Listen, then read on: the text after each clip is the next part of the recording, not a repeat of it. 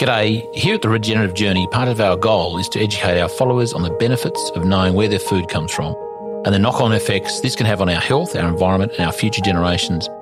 Understanding the connection has never been more important, and in the spirit of this endeavour, we have teamed up with Highland Beef Pastoral Company, a grass fed beef supply chain servicing the growing US grass fed consumer market, who I'm excited to announce are our season six show sponsors.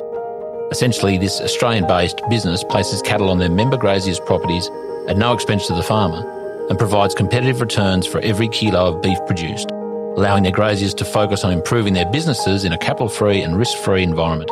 Highland beef graziers are some of the best grass and animal managers in the country. Livestock are humanely and lovingly cared for while on their farms, and customers are guaranteed a very high quality, regeneratively managed grass fed and finished product with full transparency from farm to plate. If you're interested in finding out more about this program, visit hbpastoral.com.au forward slash Charlie Arnott.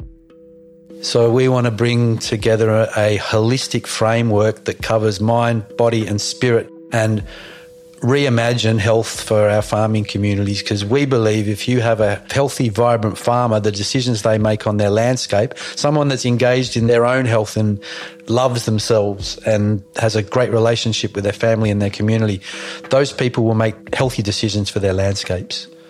I firmly believe that because I've seen it in action. That was Blair Beattie, and you're listening to The Regenerative Journey. From wherever we are, we acknowledge the traditional custodians of country throughout Australia, recognising their continuing connection to this land, its waterways, the stars in the skies since time immemorial. We pay our respects to the elders, knowledge holders, and to all the generations of First Nations peoples who have nurtured their unceded sovereign lands for over 80,000 years and continue to do so today. G'day, I'm your host, Charlie Arnott, an eighth generational Australian regenerative farmer. And in this podcast series, I'll be diving deep and exploring my guests' unique perspectives on the world so you can apply their experience and knowledge to cultivate your own transition to a more regenerative way of life.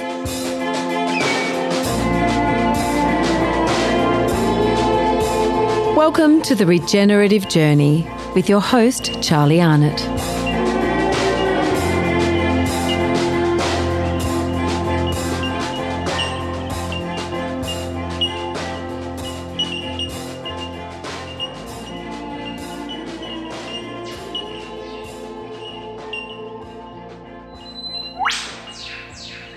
G'day, welcome back to the Regenerative Journey. And um, as per, before I launch into who my guest is this week, I just want to um, bang on about one or two things. My, primarily, um, I'm sitting here on a lovely little veranda at the. Um, the, the, little homestead here at Alsawa Retreat in the Noosa hinterland, Sunshine Coast of Queensland. Oh, cicadas. If you're a Victorian, you'll say cicada, I think. Can you hear that? They just literally started.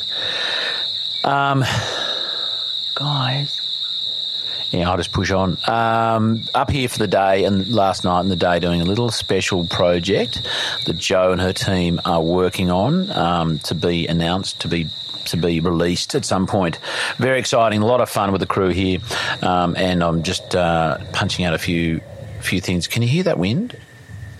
I've got this funny mesh bag tied to the microphone to try and stop it. What's that noise? Just when I thought the coast was clear. anyway, stiff shit. Moving on. Lovely to be here in the uh, hinterland of um, uh, Sunshine Coast.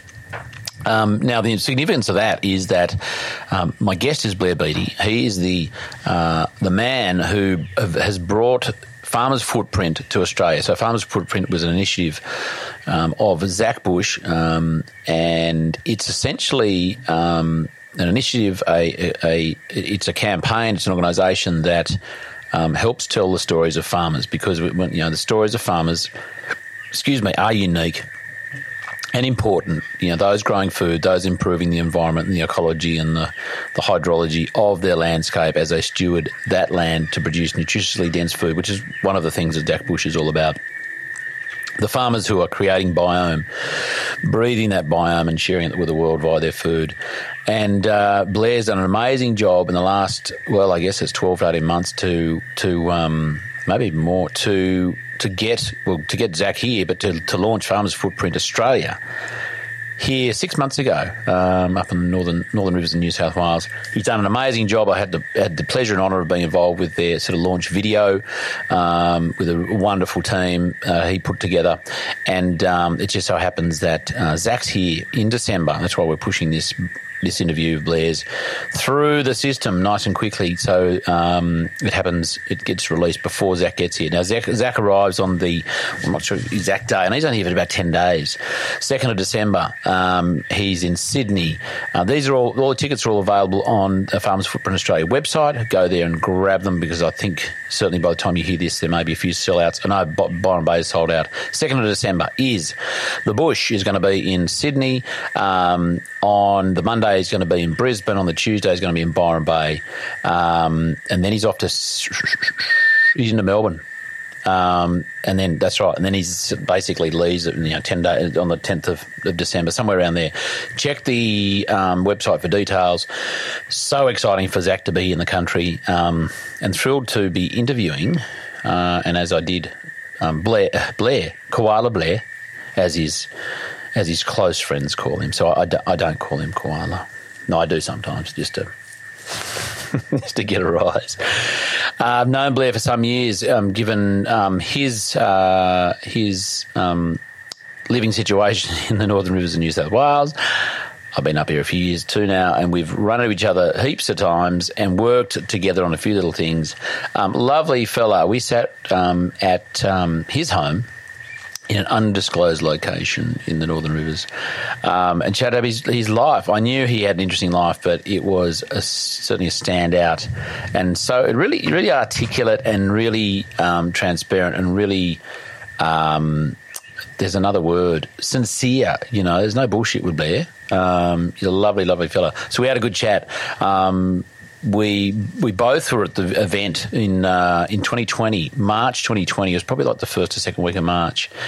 Zach was in town. He'd been doing some work. I'd done some interviewing sort of stuff with him, um, and that was when the shit hit the fan. Literally that week, there was like panic. There was this virus that had been found and was spreading over the world. It was popping up all over the place, and people were melting down and you know apparently dying in the streets. Uh, that's all the footage you were seeing out of out of Asia somewhere. Um, so the world was in panic. Um, flights were well, pretty much came to a standstill a week later. And I know that um, Zach only got out with a day to spare before everything sort of shut down. So that was the last time we saw him here in the country. Um, and Blair and I were both at, the, at, um, at the, that, that, that, last event he did. Um, and so, just an honour and a wonderful thing that he's back in the country. He's giving us 10 days of his time. We want to make it really, really special for him uh, so that he comes back so he keeps supporting, and as he will, he'll keep supporting Farmers Footprint Australia. There's no doubt about that because it's here to stay, and it's growing, and it's a wonderful, wonderful organisation. You can donate um, any amounts of money that you would like to via the website, um, monthly donations and so on. However you want to do it, would be kindly and, and gratefully accepted. But Blair, enough of that. Enough of Zach.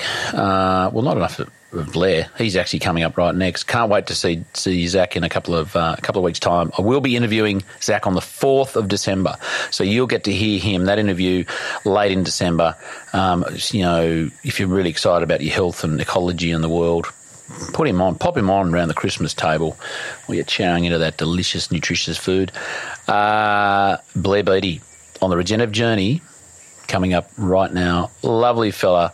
Really enjoyed this interview on the regenerative journey.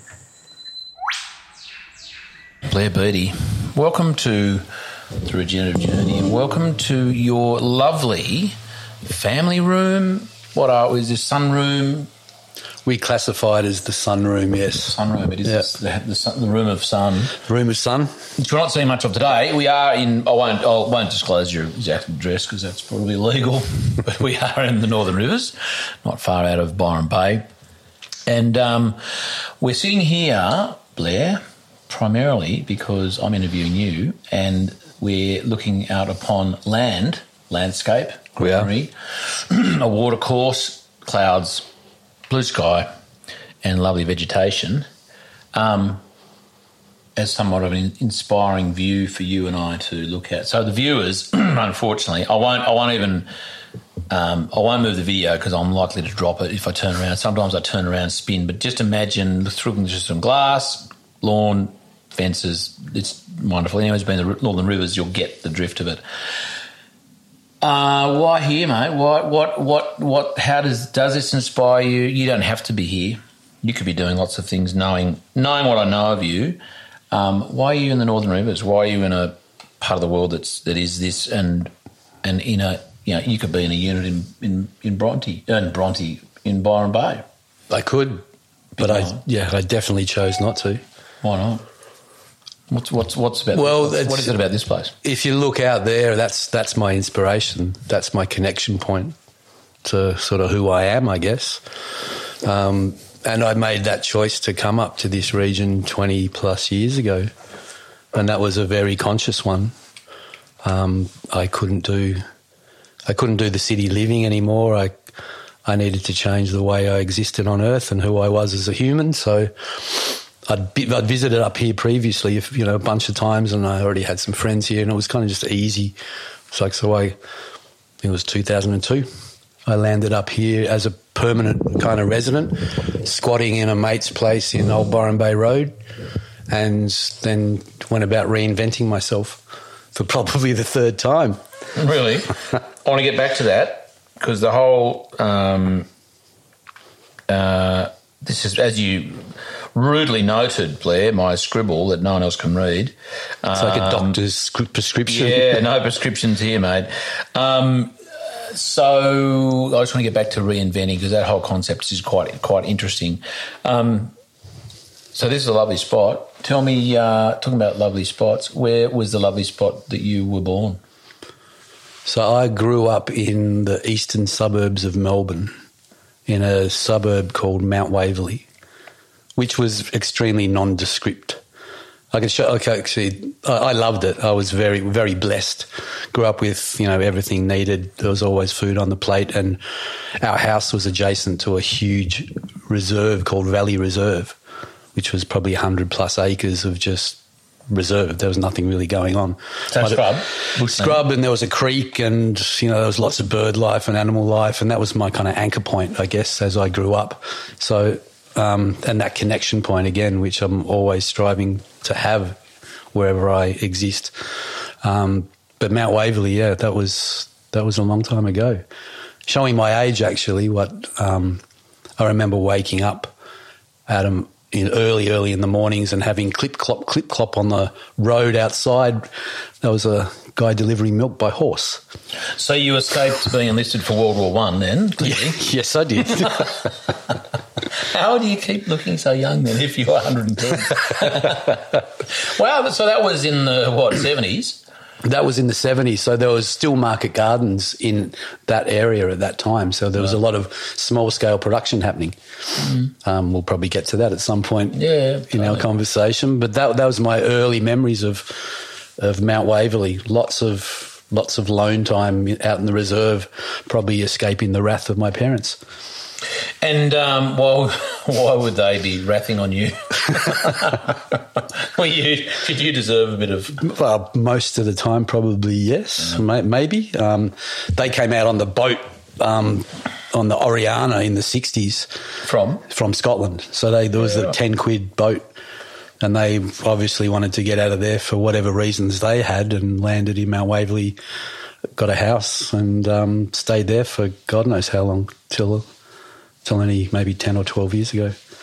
Were they um, from farming stock or was there? No, dad was a chippy. Really? Yeah, and they were young. Like they came out. Mum was mum and my came out with my brother because he was born in the homeland, um, and they would have been in their twenties when they came out. Yeah, right. So Quite courageous, actually. Oh, totally. Because you sort of think about, um, I know Angelica, my wife's father, he came out in, oh, he was only 13, and that's buddy uh, 70 years ago plus. Um, uh, you sort of think about, you know, immigrants um, coming in like long, long time ago, you know, like on the back of the Second World War or between the two wars, but sort of the 60s, I guess it was still happening. I mean, my, my history's not that good with that, but he sort of, you kind of think that all happened way before then, but I guess it was still. Mm. No, there was a big, happening. a big, big push at that time because they wanted labour. I wanted people. There was infrastructure and stuff to build, and Mm. seemed to be um, some sort of healthier economy back then. I guess They wanted chippies. They they wanted chippies. Yep. So you you you you're on the scene in the seventies. What um, and um, uh, interest there? You, you spend a lot of time in that scrub near the house. yeah, lots. Yeah. Kind of every day after school, I'd, I'd spend there, and that was either exploring or w- watching native animals, birds. Sometimes, you know, I, you know, there was a labyrinth of tracks, and you know, over a period of time, you learn them intimately. So you're riding your bikes, you make jumps, you meet your mates down there, you see odd people you might follow them around and wonder what they're doing and what been they're doing there. you And, you know, fi- finding kids' stashes of stuff. That it was it was fun. It was a really Was that a bit of a um, that was a, um, a significant kind of well, I guess point in your life, but kind of influence in your life? That scrub. I mean, if you just had a backyard and a street to play in, like, was that a? Do you think that had something to do with where you have ended up in it terms set of the your tone. appreciation? Yeah, for sure. It set the tone for who mm. I am. Because Dad was an avid gardener, and we had a you know very productive veggie patch, and there was always you know at that time of year everyone had fruit trees, and it was in mm. Melbourne, so there was plums and. You know all that seasonal stuff that had come through, and there's you'd have bottling, and it was kind of fun when you think about how we did that and the lack of it these days. So that was normal, like you know. That was the norm, yeah. Everyone was sharing, you know, plums are on and the whole street shares that and we do a bottling thing together and I spent so much of my time out in that reserve just, you know, in tune, completely happy, feeling completely safe. And obviously as you get to know, um, that was a connection point and a really powerful Do you know who that is? Yeah, we've got wild dogs Yeah. and he is trying to find out where they are. He's got a, a purebred dingo, a tracking dog. Really? Yeah. Sorry for those who, well, for everyone, because not even the video people can see. There's a Utes pulled up, and uh, I can see a, a, a dingo-looking hound in the back there. Wow! So, so he just lets it go, and Yeah. it just it just tracks. Does it actually chase the dogs, or is it kind of just get on? The, like, how? Did, what, what's the next step? They're pretty intimate. Um, their relationship, the um, the steward of that beautiful dingo, That hound. Um, so he'll let he lets him know what's going on and if the dog's staying here, obviously, or if it's you know coming through, and then they'll work out some sort of way that maybe they trap it and re-release it. Yeah. I've been, well, do you really do that? I doubt you do. Then maybe they trap it and then Who wants that? knock it on the head. Yeah. Um, would be. Well, I mean, what I guess that, that, that would be um, where we, we we do digress, but it's still relevant to what would what this and animals and ecology. Um, that is, I would imagine that's considered vermin. Wild dogs, Yeah. they're, they're dangerous. yeah, they can be shot on sight. Yeah, totally. Wow, that's fascinating. So yeah, if it was me and I, if I was steward of this landscape, I'd be pretty stoked actually to see them coming back. You know, an apex predator coming through. Dogs, Yeah. wild dogs. Yeah, well, it's you know, there's got to be a there'll be dingo strain in it. I've seen them. It looks way way much more like a dingo than it does a domestic dog. The the ones you've seen in the Yeah. scrubby. Yeah. Yeah. Um, where, where I was going to ask you, we're back to yeah bottling. Um, can you? How good's your Scottish accent? Can you do one? Hey lad, swidram a lot. So you you, you practiced with your dad. I listened to Billy Connolly as I grew, when I grew up, and my my Does your dad have a good sort of Scottish accent? Oh yeah, dad and, and mum still has one. Yeah, you can still she's still got that lilt there, and if um she's talking to friends, then they'll like, be like, "The hell she saying?" oh, really? She- let, let me translate that bit for you. I love a Scottish accent. oh, it's great. Yeah, aye. my um, just a quick di- digress again. Um, my mother's family came from um, Blairgowrie near uh, Glen Shee, which is a which is a, the, the Glen of the Fairies. Uh-huh. Is the is the translation, and that's where her family are from. Um, many, actually, eighteen something they came out. I was reading the history the other day. Interesting. Oh, I love it. Oh, it's fascinating. Yeah. Scotland, I love that. It's a beautiful, beautiful part I, I went back when I finished school, and you know, you get to that point where you go, I don't really don't know who I am. And my parents were stoic Scots, because so they weren't extremely communicative on family history because I was trying to escape it essentially. Yeah. So I, I went back there and tried to retrace that those steps, and um, you know found out some stuff that I would never have known otherwise, and met lots of the family back there, and it was amazing. I, the, that place is in my veins, is without a doubt. If I hear bagpipes, um, that I, I get all teary. I get it, it, it, there's an emotive strain there that's still really connected to that place. Well, it's a good point. I mean, we talk about Indigenous cultures here in Australia, or Indigenous South American cultures, or African cultures. I mean, and and and for obvious reasons, because you know we we're, we focusing on them because there's been repression, there's been all sorts of genocide. You know, name it, it's it's happened.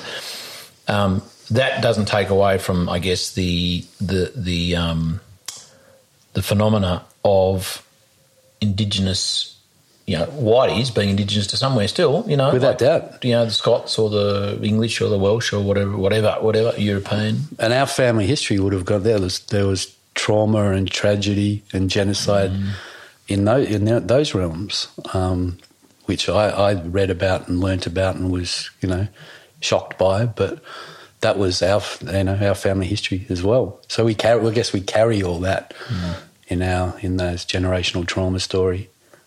Right. But it's not something that um, necessarily whiteys um, even consider or think about. You know, like you know, in terms of because there's certainly you know a cultural um, uh, I scarring or, or trauma that is that is is obvious. I say obvious in this like it's acknowledged. Again, generally in, in what we call indigenous cultures, and understandably, but again, yeah, that's an interesting thing, isn't it? That the that the just because you're white doesn't mean we don't carry some of those um, uh, those like similar traumas that you that know, colonial oppression Yeah. has happened throughout, and you know we've done it again here in Oz. That's obvious, and we we are you know, in the midst of that at the moment, and, and looking at that, and hopefully trying to do our best to remedy that. But it was done, and that that happened before here, there, and everywhere. I mean, unfortunately, that colonial, that empire story has you know its feelers went across to South America. It came here at Indos. You know, it's India. It's happened everywhere. So we all carry that to some extent. But you're right. Us as as as newcomers to here don't consider that in our ethos or in our makeup. Um, so it's a yeah, it's a good one to consider. Oh, totally. Um, my mother reminds me often that we actually were Vikings that came across to Scotland and raped, raped the horses and stole the women. Yep. And then, um, you know, then settled and, and I guess, which was probably a lot of the Scottish population would, would be from um, North uh, or the Netherlands, I guess, would it be up uh, that part of Scandinavia? Mm-hmm. It's fa- I I find history fascinating, and then you know to dig into sort of where does that all come from? How long does you know generational trauma or cultural whatever that is? You know how long does that last? I guess we'll, we'll never necessarily know, but um, there you go. I didn't know we are going to go there, mate. So tell me. So we'll get back to some of that um, discovering yourself, but um, so school in the bush, bottling plums, mum and dad, um, family, other family members. One brother, he was seven years older than I. So yeah, a separated relationship. Love him dearly, but I don't know. I don't have. I don't think we were that close when we were growing up. Seven years for boys is an interesting kind of Yeah, he used to beat on me a lot. That's for sure. yeah. Um, I probably deserved that as well. But he, was he was he was a good brother, I must say. He he was um, a good role model for me as I went through my years. Didn't work out so well. Like I went off on my own little journeys and had to do my own thing. But yeah, look, I had a really good upbringing. It was it was safe, which I challenged. So where, um, so so high school, um, Mm-hmm. were you rebellious? Did you get expelled? Did you did did you not go to school? Were you down the back smoking durries and Yes. yeah, I was, yeah, doing all the things you don't nec- that don't necessarily fit with the narr- the narrative of school, Yep. um, and just pushing boundaries. That kind of was my childhood or my youth. Um, I, I, and that I think that sat with just not being maybe that feeling of unlovedness or not connected or self esteem or trying to find, you know, essentially growing up and not really knowing who I am and what my path was. So that was fun, but as it turned out, I probably did myself somewhat of a disservice by by playing that role and being the disruptor or disruptive. Um, yeah, but school was yeah, school was a, um, a a fun time, but it certainly wasn't an educational period. I don't really think that post school I can look back and go that really put me in good stead. wasn't a wasn't a pivotal or a, like a, a, a you know fundamental foundational experience. You know, I read, I wrote, and wrote stuff, and did some maths, and that I don't know, don't know whether that served me so well to this point. I think more it was more about relational stuff that I learned at school was more important. Um, You mean with teachers, students, with students and just or just not getting beaten up in the playground? yeah, just yeah, some street smarts and Yeah. that kind of story. Um, and then leaving that was I did horticulture. So left there. Did you have a gap year or anything? You go away. I went to Scotland Oh, yeah. and then straight into Burnley Horticultural College in Melbourne. Why horticulture? Just felt as if it was right for me. I, I grew up doing small jobs and gardening and all that kind of stuff with people in the neighbourhood. I felt I always loved being in the veggie garden. It was just felt let's do that and started landscape and all that kind of story. I ended up not really succeeding wonderfully well again because I was distracted and working at pubs and clubs. Yep. And that took me on a whole different adventure. Um, Did you get back to horticulture? Is it still like Eventually. like you mightn't have finished the formal kind of training part of it, but it's still it's part of your. It, it was an anchor point as well. I always there was always something that I was doing, which was grow wherever I lived or wherever I was doing. I was always trying to grow food. I was always interested in that part, as a, if it was just for leisure or um, therapy. So it was it, it's definitely played a massive role in who I am.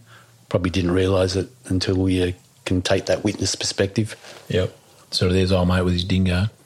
It's a Well, beautiful dog, isn't it? So Big dog. beautiful, yeah. And just such a presence. Yep. Hmm. Well, I guess it's somewhat indigenous, isn't it? Somewhat, yeah. I don't know how long, how many tens of thousands of years. Yeah, they've certainly integrated into the ecosystem. Well, they're as good as kind of hmm. n- naturalised, aren't they? Um, as you say, predator species, which Australia didn't really. I don't know. There were apart from the Tasmanian devil and the Tasmanian tiger. There probably weren't too many. Oh, I guess they had little quolls and things, didn't they? They, they were they're meat eaters. and they they had some so when the larger predators were still around. I can't remember. Uh, my son knows them, and he's written stuff on them. There was a couple of big marsupial kind of predator creatures I think that were larger than the thylacine or anything like that. I can't remember what they were called. But yeah, we did. You know, back back in the day, we did have some ferocious marsupials running around. I was going to say like a carnivorous wombat, the size of a V Dub car. Mm. I don't know. I'd want to be trying to escape that. I mean, you'd want to escape it. Yes, you that- Imagine that. They made a didn't they made a they made a werewolf movie out of that? Didn't they? The Howling marsupials.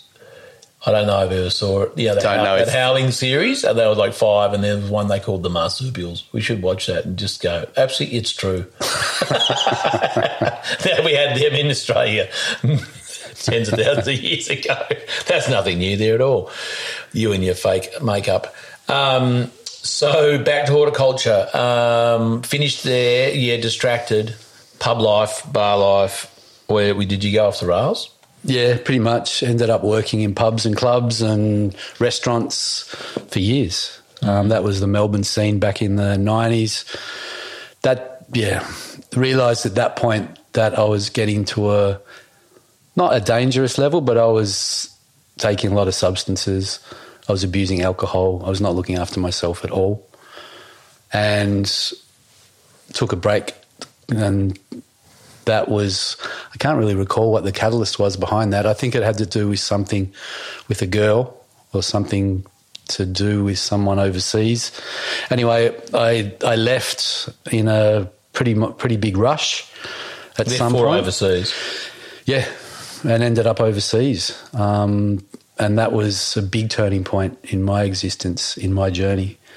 I um, took myself out of a real a bad spin, which was you know booze fueled and whatever other substances, um, and lots of late nights and working lots. And hospo is an amazing industry, but it's an extremely dangerous dangerous one, mm. and well, it was for me anyway. Um.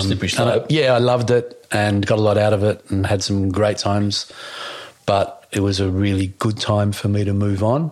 So I ended up in Europe and then landed in the States. What was it before you leave the pub scene? What was it about your personality that kind of got you thinking, or got you to a point that's then got you to a thinking of, of escaping? Was it? I think there was a few factors. It was just finding, winding up in places that you know mornings and play and with people and uh, the, we all have this innate knowing of what's good and what's bad. And I think for me, consistently winding up in bad situations or not, you know, not really, not really being able to look in the mirror and go, you're on the right path. Um, just got to a point where that crux was enough for me to do something about it before it got worse. Because um, yeah, I, I there was not one single catalyst, just a, a number of things which led to me to go. I know where this is headed, and I don't want to. I don't want to do it anymore.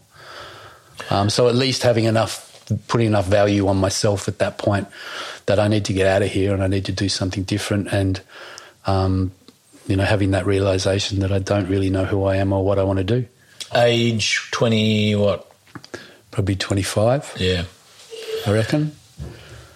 So, Not an uncommon thing, you know. Leave school, couple of years of study, couple of years of yep. debauch, and then like, oh shit. I, th- I think for me, it was like leaving leaving school and not really knowing what it is, who I am, and what I want to do.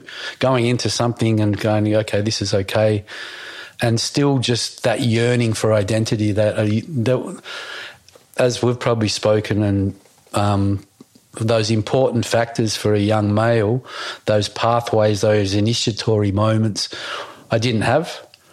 Um, and I didn't really have a, a, a, figure to follow either. My dad was an amazing father, and he did all he could to support us, but I didn't see him much. You know, it was he was working a lot, um, and he didn't have a father, so he I think he struggled with being a playing that role.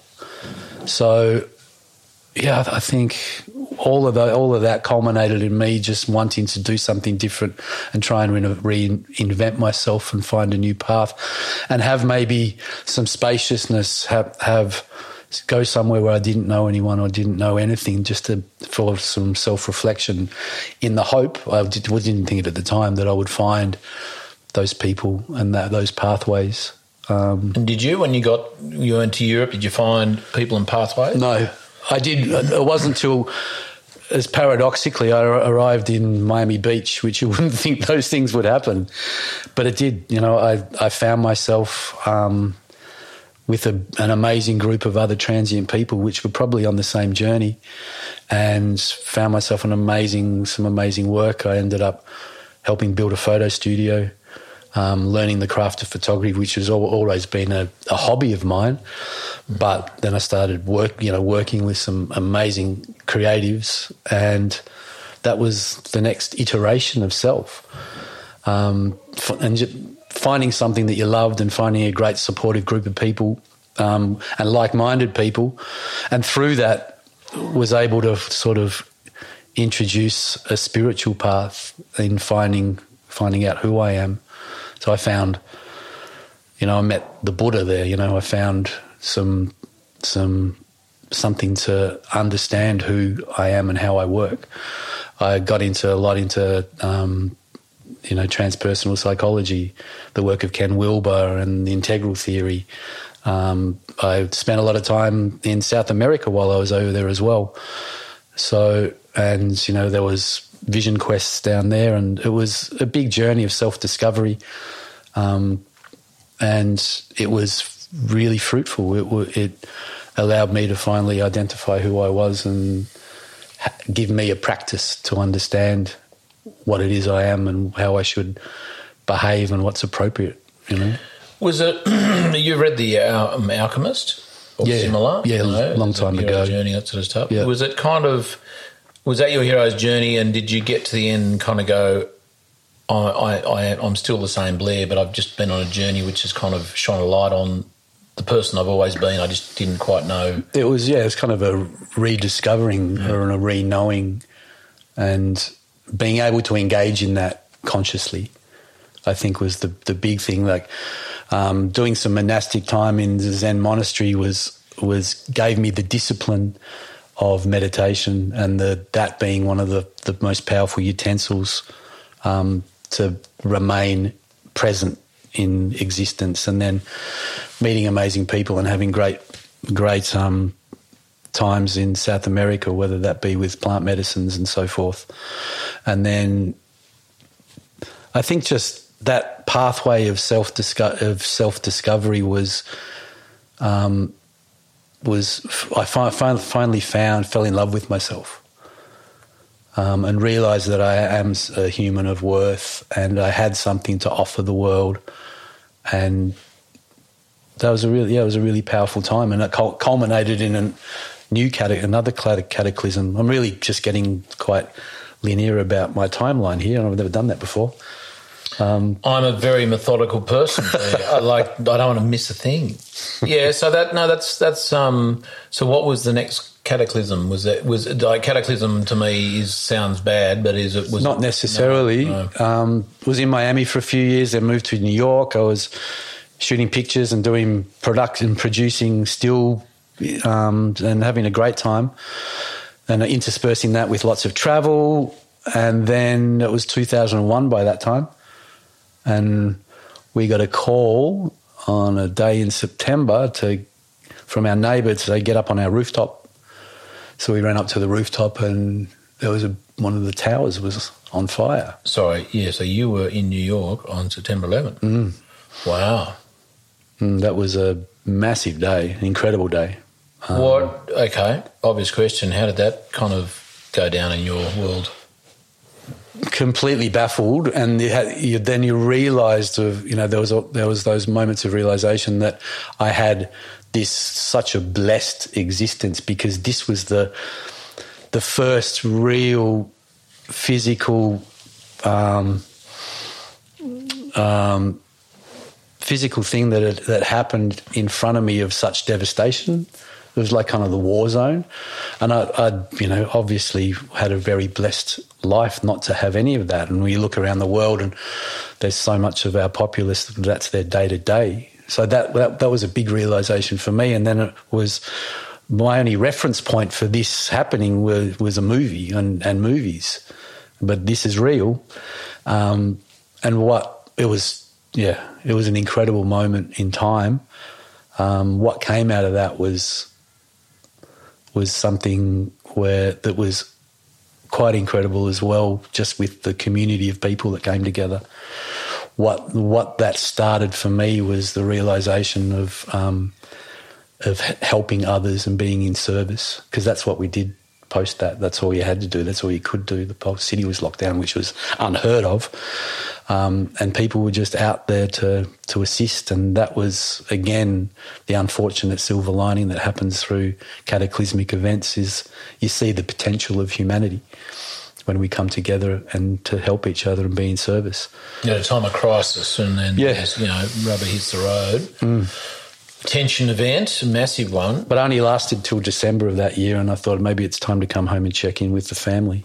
I'd been away for a long time. Had they um, had they been checking in, or were they worried about their Blair in in the other side of the world doing all sorts of crazy things? Yeah, but no, I, I wasn't very com- great on communication.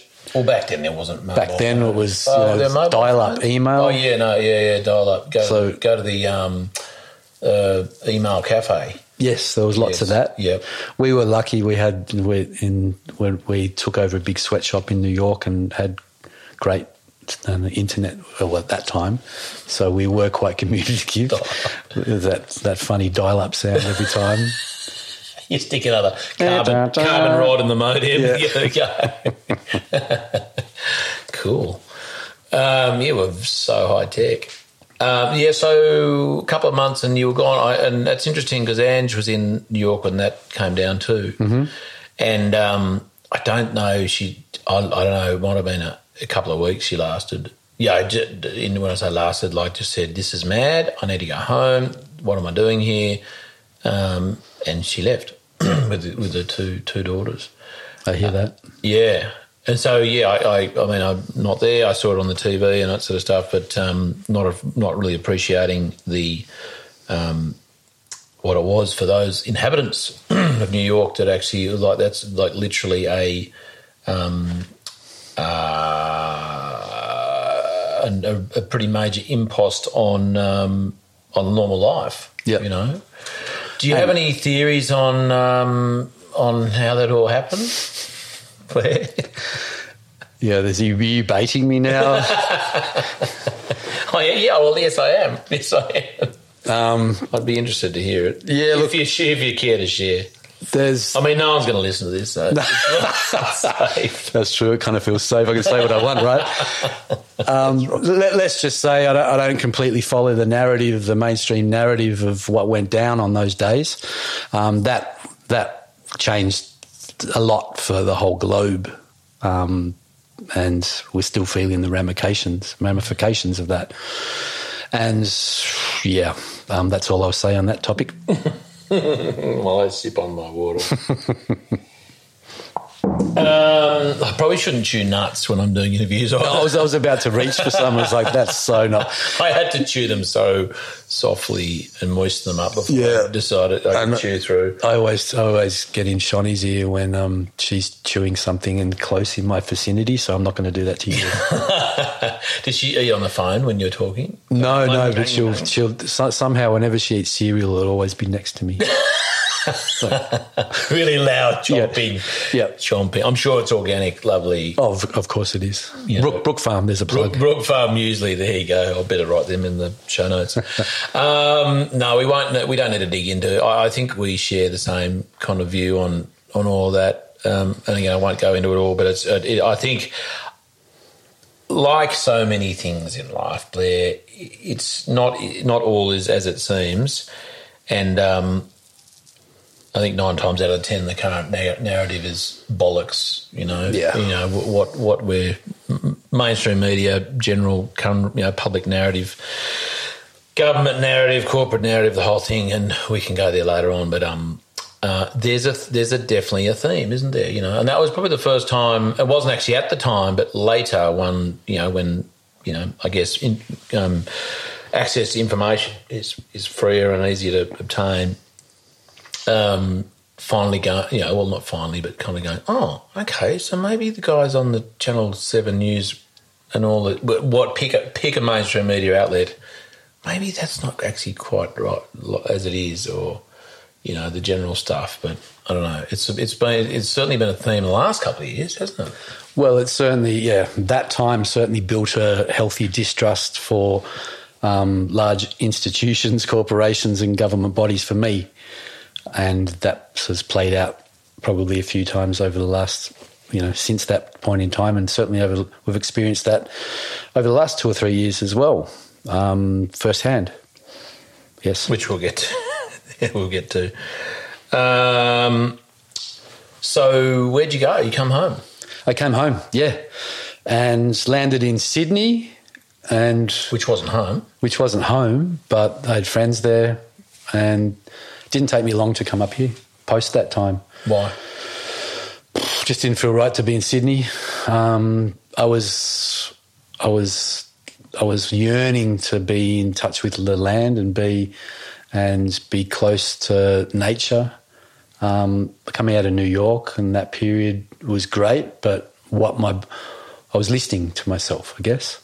Finally learnt that skill of uh, of listening to what who you are and what you know what's going to make you happy, what's going to serve you, so you can be of best service to others. And there was always a mystique about Byron, and I wanted to experience it. So, you know, 2002, I think I moved up here and landed in a mate's place on Old Byron Bay Road, squatted in that for a while, just to, to go, okay, will it have me?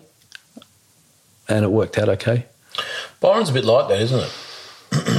Well, yeah, I think it maybe used to be a bit more. I think there was more sensitivities of the people who used to come up here as a as a um, a chapter in their lives. I think now it's just like a you know bigger holiday destination a cool groovy place to hang out. But I guess and and that certainly wasn't my experience. None of that, the cool and groovies or the or the or a you know maybe what you did. Um, my reasons for coming up here originally were, were, different, but you know, it's a, it's an interesting part of the world, isn't it? To like, from what I understand, and I'm not Mr. Sensitivity around it, but like, it's a you know a very feminine part of the world, very nurturing. There's a lot of lot of females up here. Mm-hmm. You know, like it seems to attract quite literally the fairer sex for whatever reason, whether it's a place they you know that that, that attracts attracts them because of its nurturing, because it's a place of healing.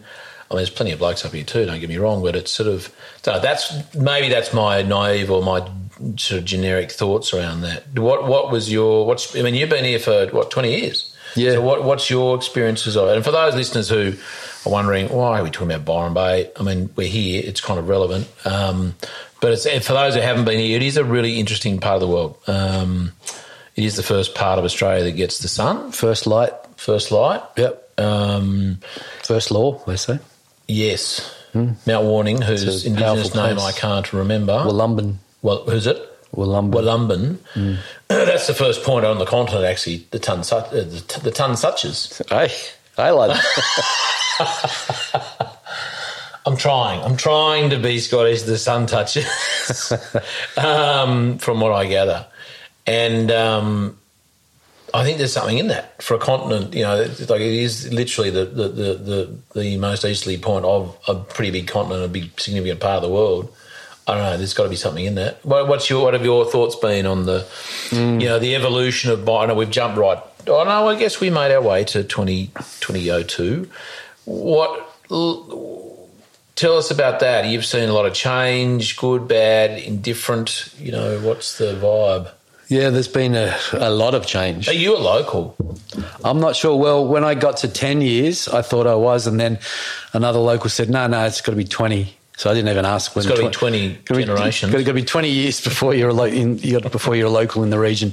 Yeah. And when I got to 20, I was like, I'm not going to bother asking. I'm just going to, I'm just, Take I don't on. know. Yeah. I mean, my, my, the reason I wanted to come up here was that I wanted to find my tribe. I, I'd been doing lots of spiritual work, had a practice. Um, I wanted to find like minded people that could help me keep evolving and help me on my journey. And that was a big motivation. Sitting next to that was it is absolutely beautiful. Um, great beaches, great water. You've got the hinterland, um, and it wasn't a big. There wasn't a big populace. I didn't consider whether or not I could survive up here or not, or whether there was that you know I could support myself in a new place. So that was an interesting journey in itself, but it felt right. Um, and I, I probably didn't expect to be up here forever. Like I thought, oh, I'll come up for a while and maybe I'll keep traveling, keep moving, keep keep learning, keep experiencing. But things change when you meet um, the uh, your soul partner. Pretty not quickly, but you rage against it as much as you can. But then, um, yeah, Oh no, I've met you too early. You know, give me another year or two. and then you have We children. Having, we were just having a conversation, weren't we, with Shawnee about you know fiercely, def, you know, protecting one's independence. Yeah. At that age, where you know, I don't know.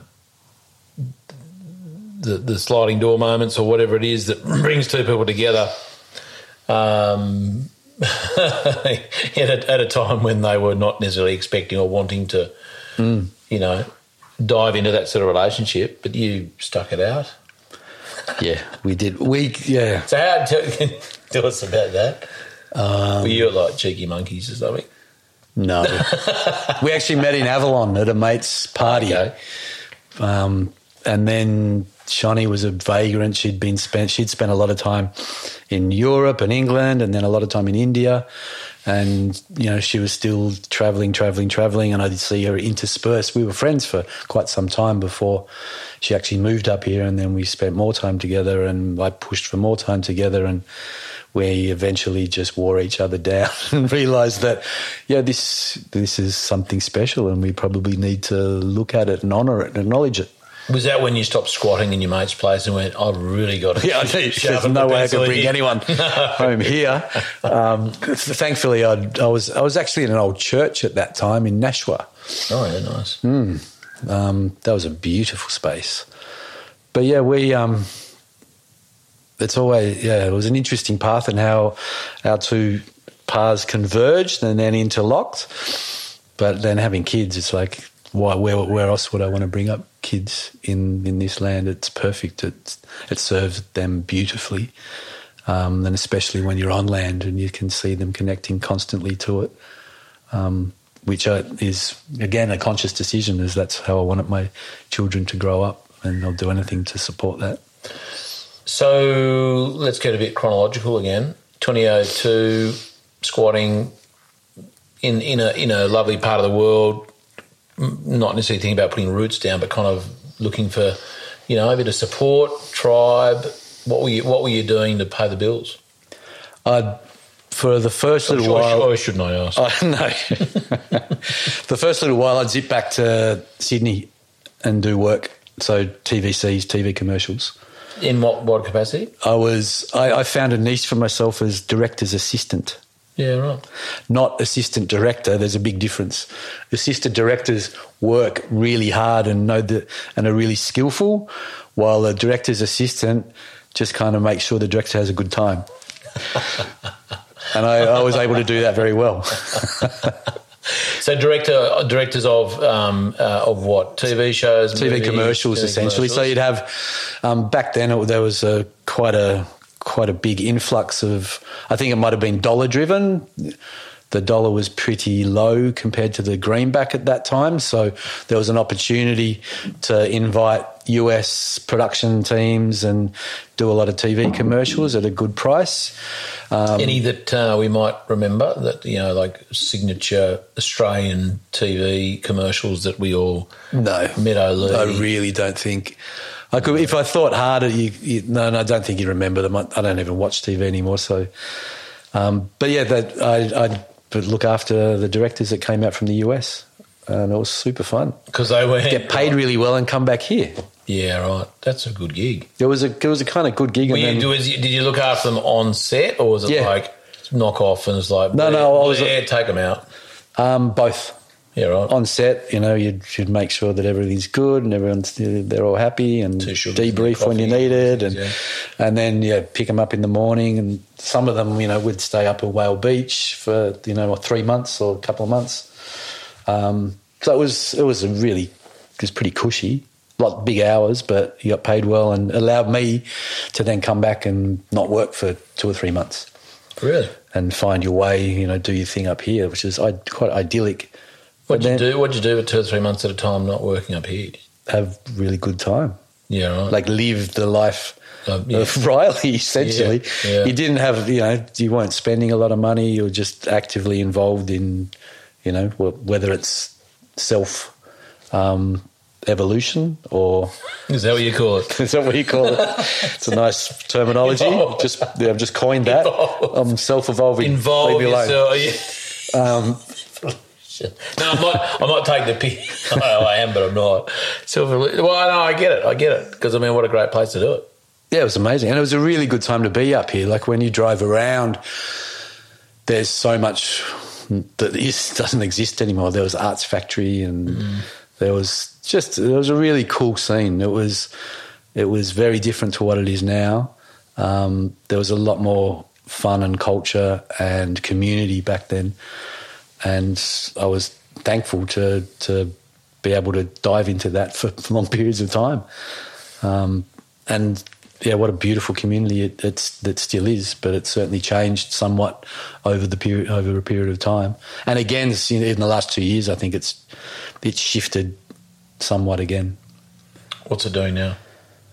There's been another influx of of new people. I think um, over our COVID collective experience, um, a lot of people found this as probably a good place to go.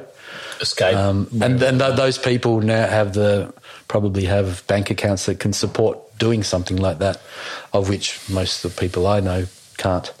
Um, so again, that was a cultural shift. Not saying, not making judgment, or saying that that's bad, but it's just an observation which you see and you feel. Because you know, I do know a lot of people in the area and uh, engaged in the community here. So you see it, you feel it, and you go, okay, we're seeing another shift again. Whether that's good or bad is kind of doesn't really make any difference because it's what is. And it's what you make of it, right? It's you know, how do I how do I see that?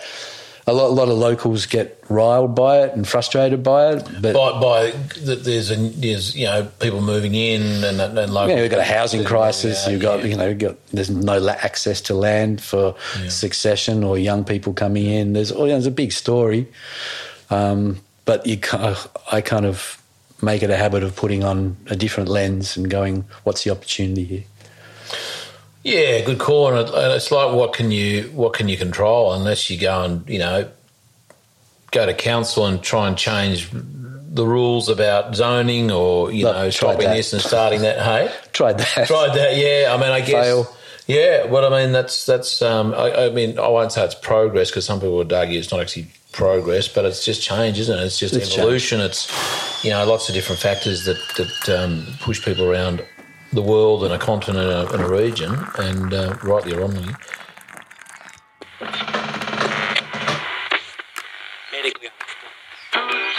Looking for more information to assist your regenerative journey?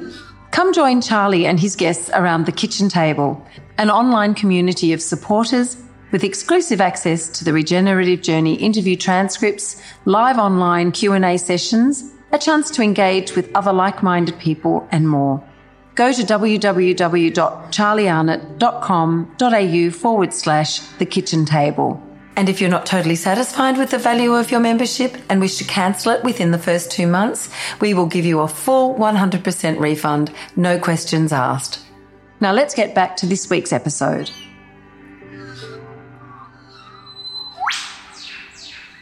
The floods certainly pushed people about a bit early this year, didn't they? Still, Yeah. still, we're still seeing the hangover from that. Um, it was incredible, and it was it was a very powerful time for for the community here. Um, it was there's still trauma body like re, it was a, three weeks ago we had some pretty heavy rains and even I who wasn't really affected by the floods and dug in as much as I could to be of service I felt that trauma body you know when that it rained for a couple of days straight um, I I could feel that rising in me. My nervous system was was shot. Um, there was anx- there was a bit of anxiety there. There was you know nervousness, and I could feel that coming back. Um, and so I, I imagined what it was like for others that were actually severely affected and still displaced from those floods. Um, so there's a, still a lot of work to be done. Again, there's you know there's there was an uh, you you saw the amazing potential of the you know hu- human capacity or human potential of us when we come together for a purpose to to help and serve we can achieve amazing things. And that was self-evident in when post the floods and how people gathered together and community gathered together. It was incredible and that's, you know, in those moments, I was really proud to be a human being and be a member of this community. It just sucks that it takes something like that for us to come together and feel that way. Well, it's, all, it's always the But way. that's kind of trauma. Yeah, it's kind of, and you know, a lot of them say our, in our evolution, you know, the precursor for evolution is pain, and that they're, you know, they are there's symbiosis with that. We can't have one without the other. So um, whether that's got anything to do with floods, I don't know, but um, it certainly certainly became relevant during that time. Well, as they say, there's no better growth stimulant than pain. Yep. You know, it, that's that is that that that is as you say the that pivot that that point at which um, things have to change. You got any theories on the floods? You know, in terms of um, how they came about. You know, any any kind of. Are we looking at a changing climate? Are we looking at Look, I, I think we're definitely looking at a, a changing climate. How it's changing, um, is questionable, and I think what we're doing to support. um, yeah, that's be baiting me for stuff again. Oh, yeah. Oh, yeah. Was it that obvious? Yeah, it was. I, I think. Oh, look, I'm only doing. I'm just. I'm inviting you to go there if you want to. Um, I don't even know where that is, by the way. No, neither do I. but what what I did notice, and so, some of the obvious stuff that you can see from um, what we've done to our landscape, um, that has invited those large rains or whatever it is that's causing them to have more effects and more detriment on the landscape is that we haven't done it any favours. Whether that's the logging and clearing, whether it's bad water management, whether it's putting a highway in that acts as a dam wall, um, and stuff like that has certainly exacerbated those um, large or those climactic um, catastrophes that we seem to be having more and more. Um, that sort of segues into what could and should we be doing about it from a landscape perspective.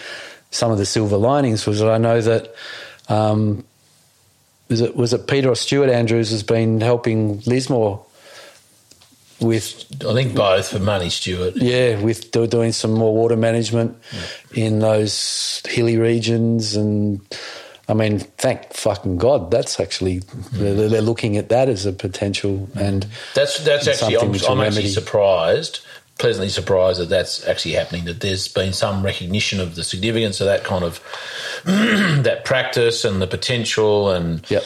that it's not like oh that's all bollocks, and we. I mean, I don't even know what the what the alternatives would be if we don't change the hydrology because clearly the hydrology is not what it used to be and it's not functioning and it's causing because rain is rain we can't stop it we can't well that's even we will start it that's arguable.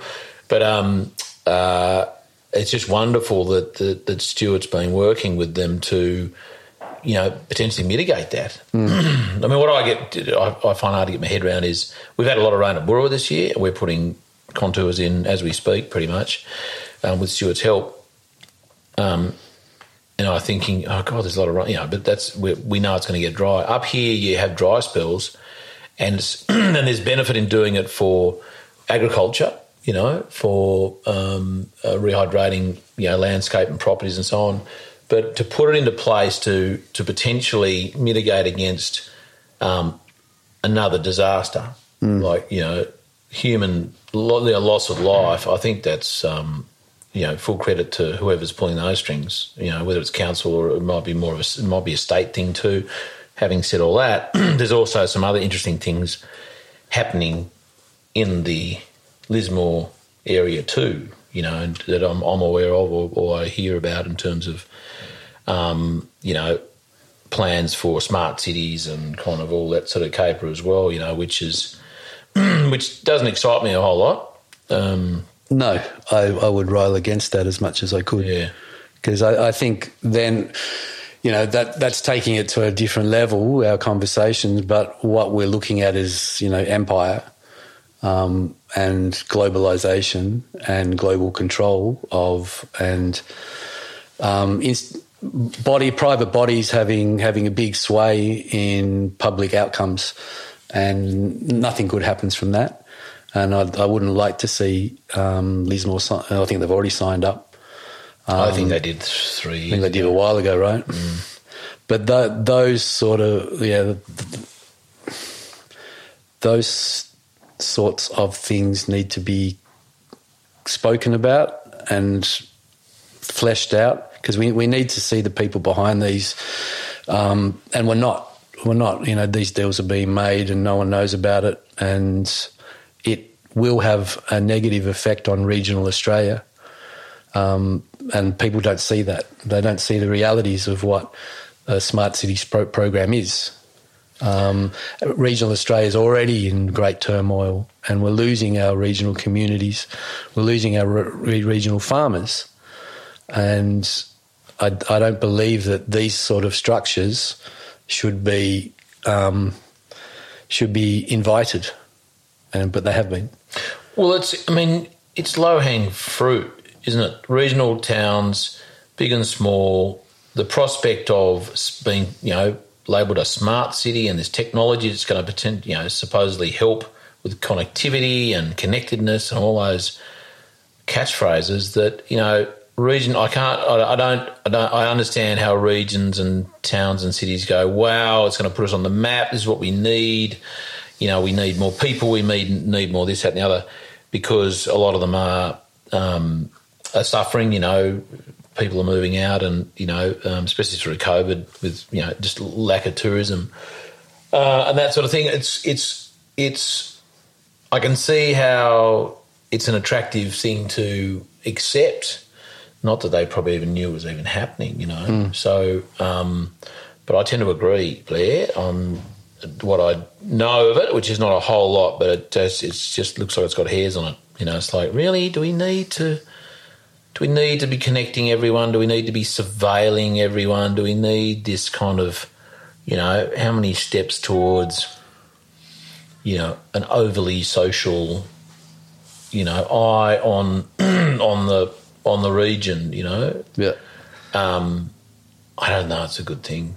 I, I, don't believe it is, and I think the freedoms that we gave up during, during the COVID period, we we don't get back because it's not really how these things work. Um, and we, we need to be really wise and smart about what our future, collective future, looks like. And that is, you know, there's lots lots of schools of thought out there, but there's some beautiful people which are building great models around how what does our future, collective future look like from a food perspective, from a housing perspective, and from a, a a decentralized government perspective, and we need to be looking at that rather than these centralized, interconnected beasts where we lose our lose our autonomy and our sovereignty. It's like globalization at a local level, isn't it? Yeah, it's just yeah, it is.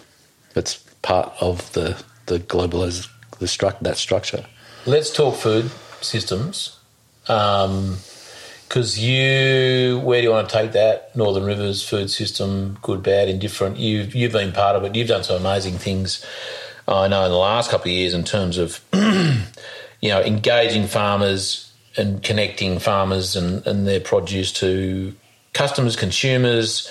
Um, at Harvest, where you were for some time, and and you know running your you know CSA box through the COVID period, which was a which is a really significant um, public service, really, is what it was, wasn't it? Opportunity for people to eat good food. It was essential, right? Yeah. It was like, what what do we need at this point in time? What can't we get? Um, we had one on, on one side, you had farmers that are ready for harvest. Yep.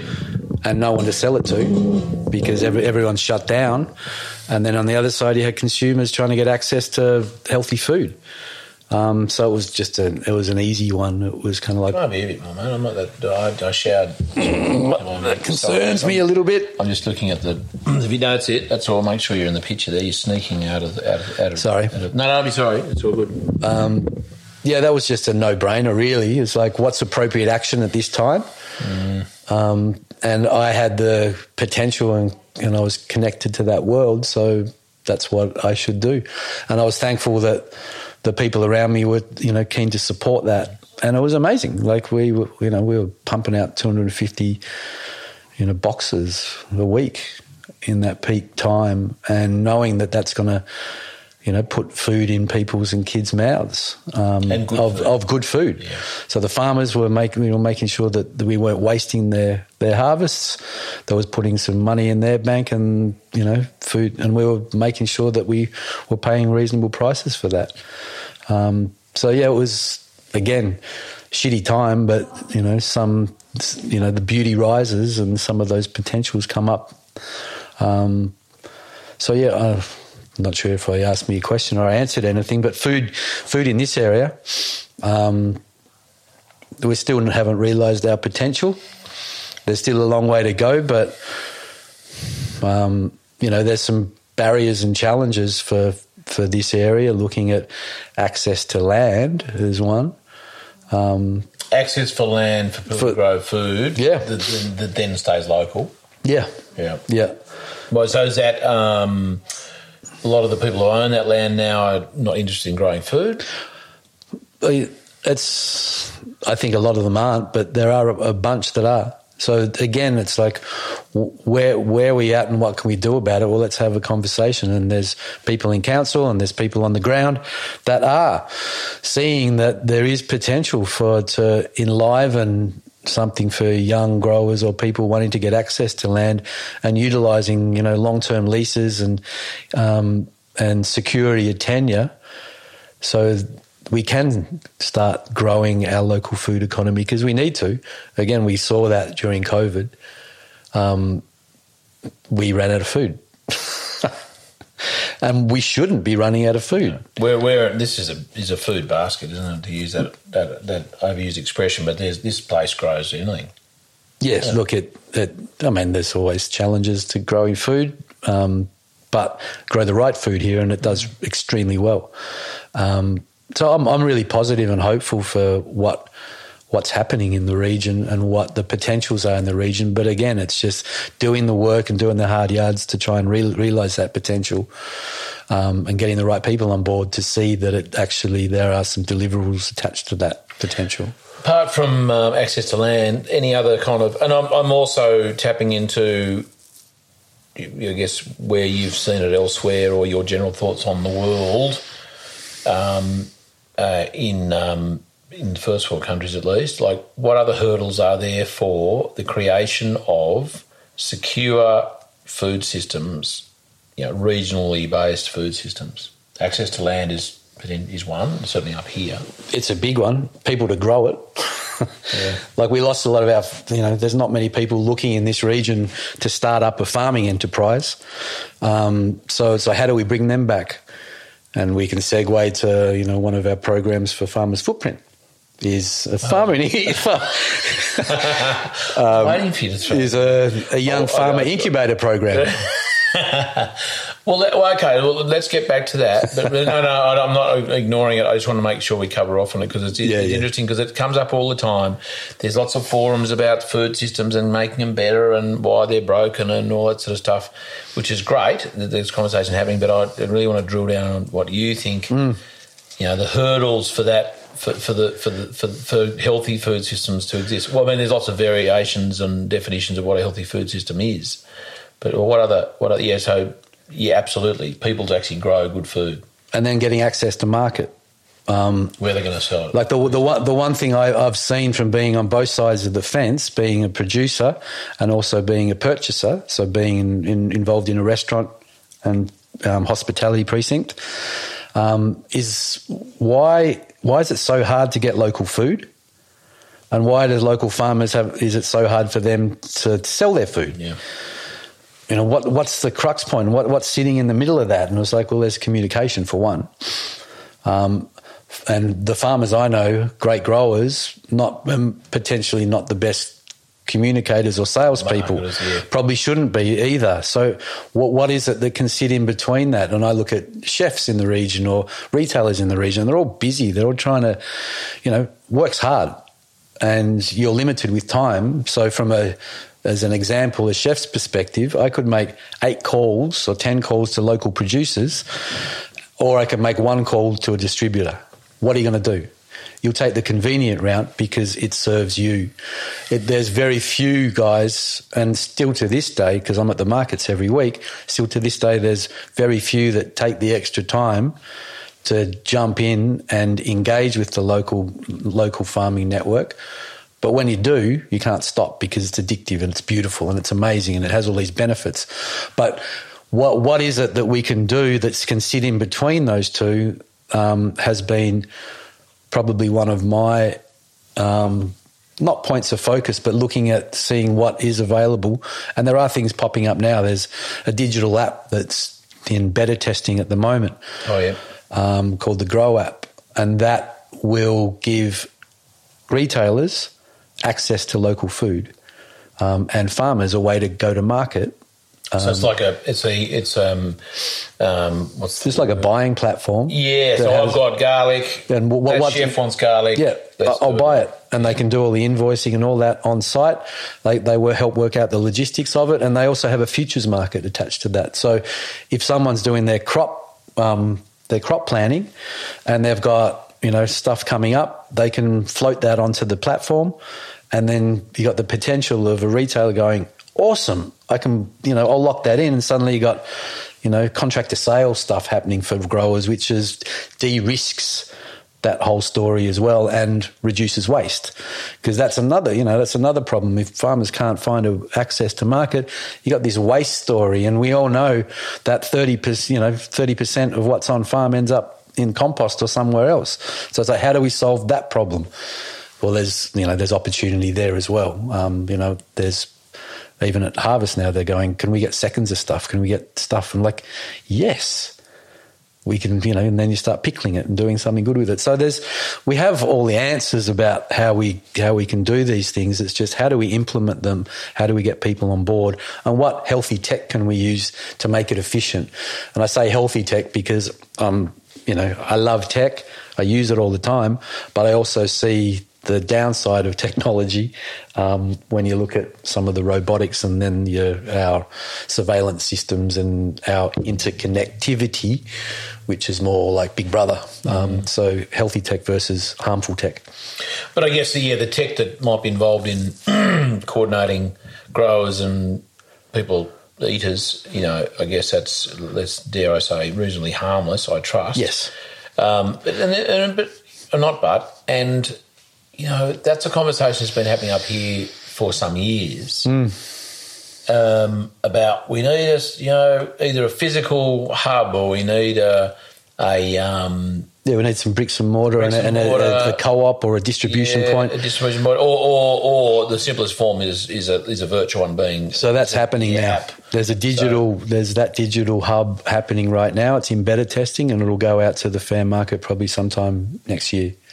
Well, that's great because they, they, even talk about there there being apps. You know, I, I know plenty of people who've said I've got an app that's going to you know connect farmers with eaters and chefs and that sort of thing. I think there's been lots of iterations of them, different names, different versions. But if there's one great that is kind of in that version that might actually do it, it's happening now. That's great. And people are using it now. Yeah. And they're using it successfully. Yep. I mean, if that can work, then that works for this region. You drop it in another oh, region. Drop. Totally. And there's there's other larger picture ones which you probably know about as well, which are sitting behind and they're, they're bigger beasts and. Um, so yeah, solving our localized food economy and our potential is a very much a work in progress. But there are good things happening. I'm happy to say. Um, now, talk about good things happening. Let's talk about Farmers Footprint. Um, we, you have so our your well yours and my buddy um, Zach Bush has um, uh, he was the founder, one of the founders of Farmers Footprint in the states. What three years, four years ago now? Three, yeah, three years. Yeah. Um, we went we were together at the you know that was a significant week March 2020 in Melbourne. Yeah. Uh, when Zach all, was down yeah. there doing. Doing, a week before. Well, that was it. Yeah. He got home like with a day's grace before everything shut down. Yeah. And that was the last. Last we saw social, of him. social hours. Last we saw of him, and last we saw of a lot of things. Um, our freedoms um, was literally that week, which is kind of ironic. And now he's back, which is fantastic. So tell me how that evolved and what what farmers farmers footprint is in Australia, like the Australian chapter, mm. which is no doubt similar to the American chapter, but um, uh, in the context of, of, of Australia. What tell me tell me how that evolved. The evolution of that came probably to a yeah, I guess it was just it was before that 2019 when last Zach was last out here. I got pinged on the same day by two different people with a podcast and a film to watch. One of them was Farmer's Footprint first docu series, part of, part of their docu series. Now there was a a podcast with Rich Roll and Zach, and so these came to me on the same day, and I listened to them, resonated with them, and you know when you get older and we get a bit smarter and we start listening to you know if things happen more than once or someone says the same talks about the same thing from two different angles you go is that something mm. you know something we, we start listening to our intuitive body yeah so for once I did, and so I follow. Even I, after three iterations of yourself. Yes, you, uh, yes. So this is fourth iteration. Fourth, okay. Seven year cycles. Um, yep. So I reached out to those guys because I was like, this is good and, and, it's really healthy and it's a new perspective. And it's a doctor that's gone kind of, um, that's moved out outside the system. rogue. Yep, I was about to say that. and that that was like, yeah, okay, I'm into this. So I reached out to those guys. We started having a conversation, and that conversation grew until the inevitability of saying, of like, well, let's do it in Oz. Because looking at the landscape, um, just to give some context as to what that entity in the states is, it's essentially storytelling our the regenerative food story. Um, so br- bringing to life and amplifying farmer stories, stakeholder stories, and bringing awareness to consumers, um, and providing education, being a conduit for education, and, and then support and all, all about an agricultural transition to healthier practice. So moving away from chemical based monoculture, industrialized, commodified systems. Um, just so if anyone needs context, I'm sure you're all pretty aware. Um, so we thought we're going to launch here. We did. So six months ago, we had a launch event and pulled an amazing, really passionate group of people together to support it. And since that time, we released our first short film and have done a lot of listening and talking to find out what our trajectory is and what our place here is. Yes, we want to bring stories to life and create content that supports an agricultural transition. But what, what, what else is our place here and, and what programs can we release? Because I've also learnt a lot about where funding for someone like us will come from. Being storytellers, we don't have relevant metrics or measurements for grants and government institutions, which is okay because um, that sort of releases us of the pressures of keeping toward you know keeping their story alive. We can tell our own. So again, we're working out, still working out our funding modeling, but what we have been able to do is have a realization around what our diversification of programs are coming back to a local farmer incubator that one of our team members is bringing to life, Georgie, which will release soon and then come into action in 2023. Um, also, looking at because we have the skill set to be content creators and we want to bring to life, we want to use the current modality of engagement being visual. Um, we've been told a lot of stories for a long time, visual stories for a long time from you know large corporations and companies that have lo- huge amounts of marketing to support and budgets to support that. Yeah. We kind of feel like we want to meet them there, but tell a better story and tell a beautiful story about what our future is, and and also give some realization about where our food system is and where our health is, and how connected those two are. Because we forgot that, we lost that, we gave away that power. We'll get into that soon. Um, so we, we feel as if as storytellers, we want to bring a docu series together around the human story of agricultural transition. Um, someone sitting next to me might play a role in that as well. Cool. And then from lots of talking and listening, came to a realization when I was talking to a philanthropic body that was interested in supporting us but didn't know how. Um, and then looking at landscape and the people in charge of landscapes and the decision making on landscapes and for land stewards, it was like, we need to focus on our farmers.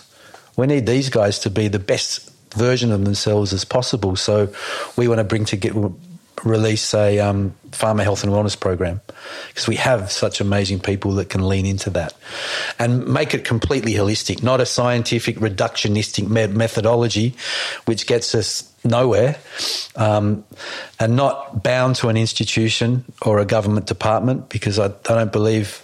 Um, from the last couple of years, we've learnt that government institutions don't really know what actual health is. So we want to bring together a, a, holistic framework that covers mind, body, and spirit, and reimagine health for our farming communities. Because we believe if you have a the, a healthy, vibrant farmer, the decisions they make on their landscape, someone that's engaged in their, their own health and respects their own and loves themselves and has a great relationship with their family and their community, those people will make healthy decisions for their landscapes. I firmly believe that because I've seen it in action. So if we can realise something like that for the Australian or the Australian farming community, I think that's us doing appropriate work. We've discussed um, that program. Yes. I think it's it's so so needed, like a, a consolidated, literally a program that because it is the bit that's missing. You know, there's there's a lot of information on different practices and the um, operational stuff and the kind of the, you know the let's grow better carrots and cows, you know, sort of information. Um, which is a lot of the man stuff. Men love doing that, and the girls are really good at it and love doing it too, um, without a doubt.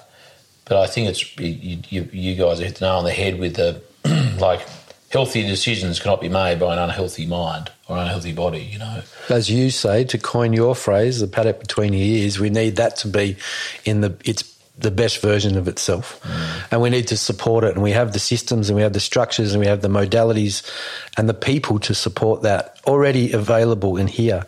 You've had a bunch of them on your podcast. You know, if we can collectively bring these guys together to, to deliver something really worthy, then I think that could be the, one of the most potent covert operations for repairing landscapes available. Mm.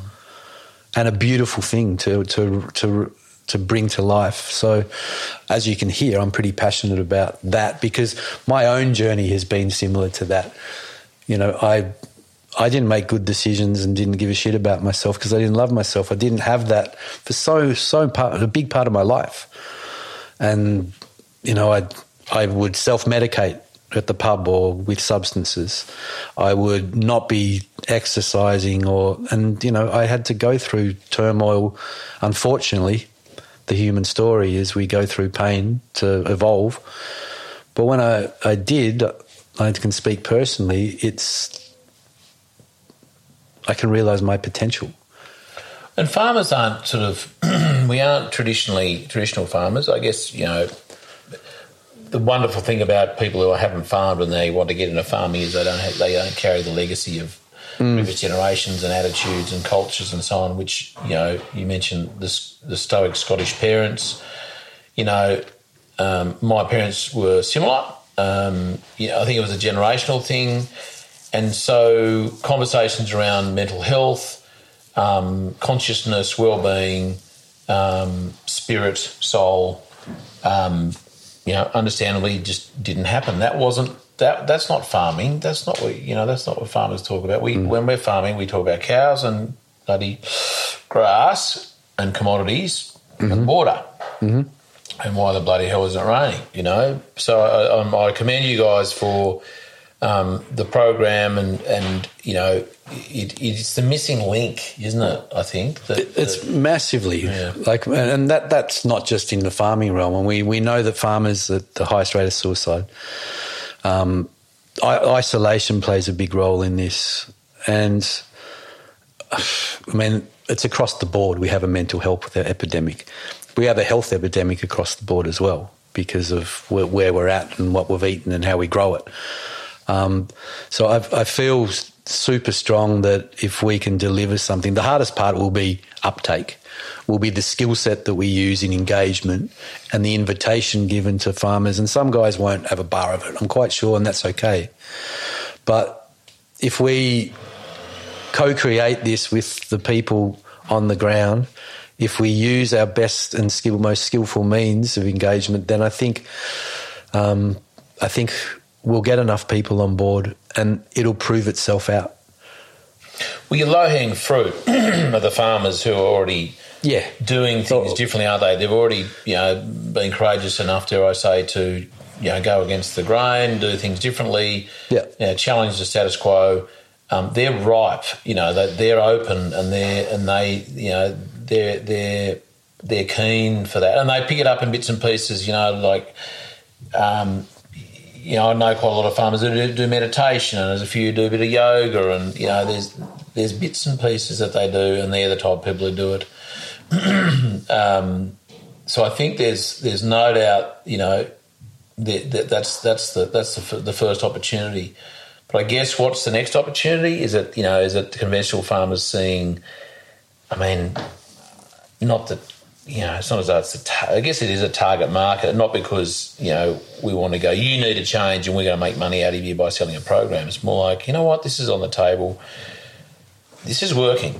You're a human, that person's a human. You know, you've both got stresses and strains and all these different pressures. And, you know, maybe it's just demonstrating mm. the, the, you know, like that neighbour of theirs is actually like, okay, that guy's got his got his got his shit together. You know, like again, it's a sort of a it's an interesting thing, isn't it? Like how do you market that? And and, and maybe it's it is. It's just you just let the you let it speak for itself. You know, you just let those.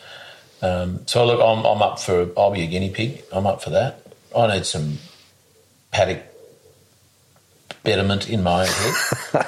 Oh, totally. Oh, we all, but we all have our ups and downs, don't we? Like you know, we have our moments, and you know, the the you know, there's the, as I say, you know, nothing grows on the tops of hills. Yeah. It's always in the, always in the valleys, you know, and and um, this is our life's journey, and it's not meant to be easy. You know, we, we and we need to embrace and acknowledge and accept that, and that's part of the journey. And we need to lean into the the hard bits as well, because there's so much to to learn from and gain from. We need to lean into the shadow and listen to it. You know, and I think if if we reima- if reimagine those aspects of self and engage in them, then that process doesn't become as scary anymore, nor we don't have to try and push it away and hide from it. It's like the you know em- embracing our our demise as part of our existence, like especially in our Western culture when you talk about death. Um, we all know that's the one thing that won't we we won't escape. Yeah. But yet we push it away and we hide it away, and that's just unfor- It's unfortunate that that's what we grew up with because it's also that's part of our journey to come to terms with that the death experience and the freedom in acknowledging that and uh, embracing that and inviting that is is, is amazing. Is that is the regenerative journey, um, and we, it never ends. We're always on it. Now, talking about journeys, um, Zach's going to be here in a few weeks, He is three weeks' time. Let's talk about that. Yes. So it it feels right for uh, as a farmers footprint represent farmers footprint representative. Feels you're the boss man. You're the you're the. As I We- said we try- other day, we, we talk about the captain of the. You're the captain of the ship, mate. uh, I'm, I'm, the- I'm definitely not the captain of this, this you, ship, mate. What'd you say? You were very. No, we don't. We don't. There's no, no, no hierarchy here. Yes. The admirable, uh, ad, admirable. Healthy hierarchies were as opposed to dominator Yeah, hierarchies. yeah, that's right. That's right. You know, there's always hierarchies in life. Hierarchies of accountability. Yeah. Um, so extremely exciting. It feels great that um, he's putting time and energy into us, and we feel mature enough now to have some bigger conversations. Like six months ago would not have been the right time for Zach to visit.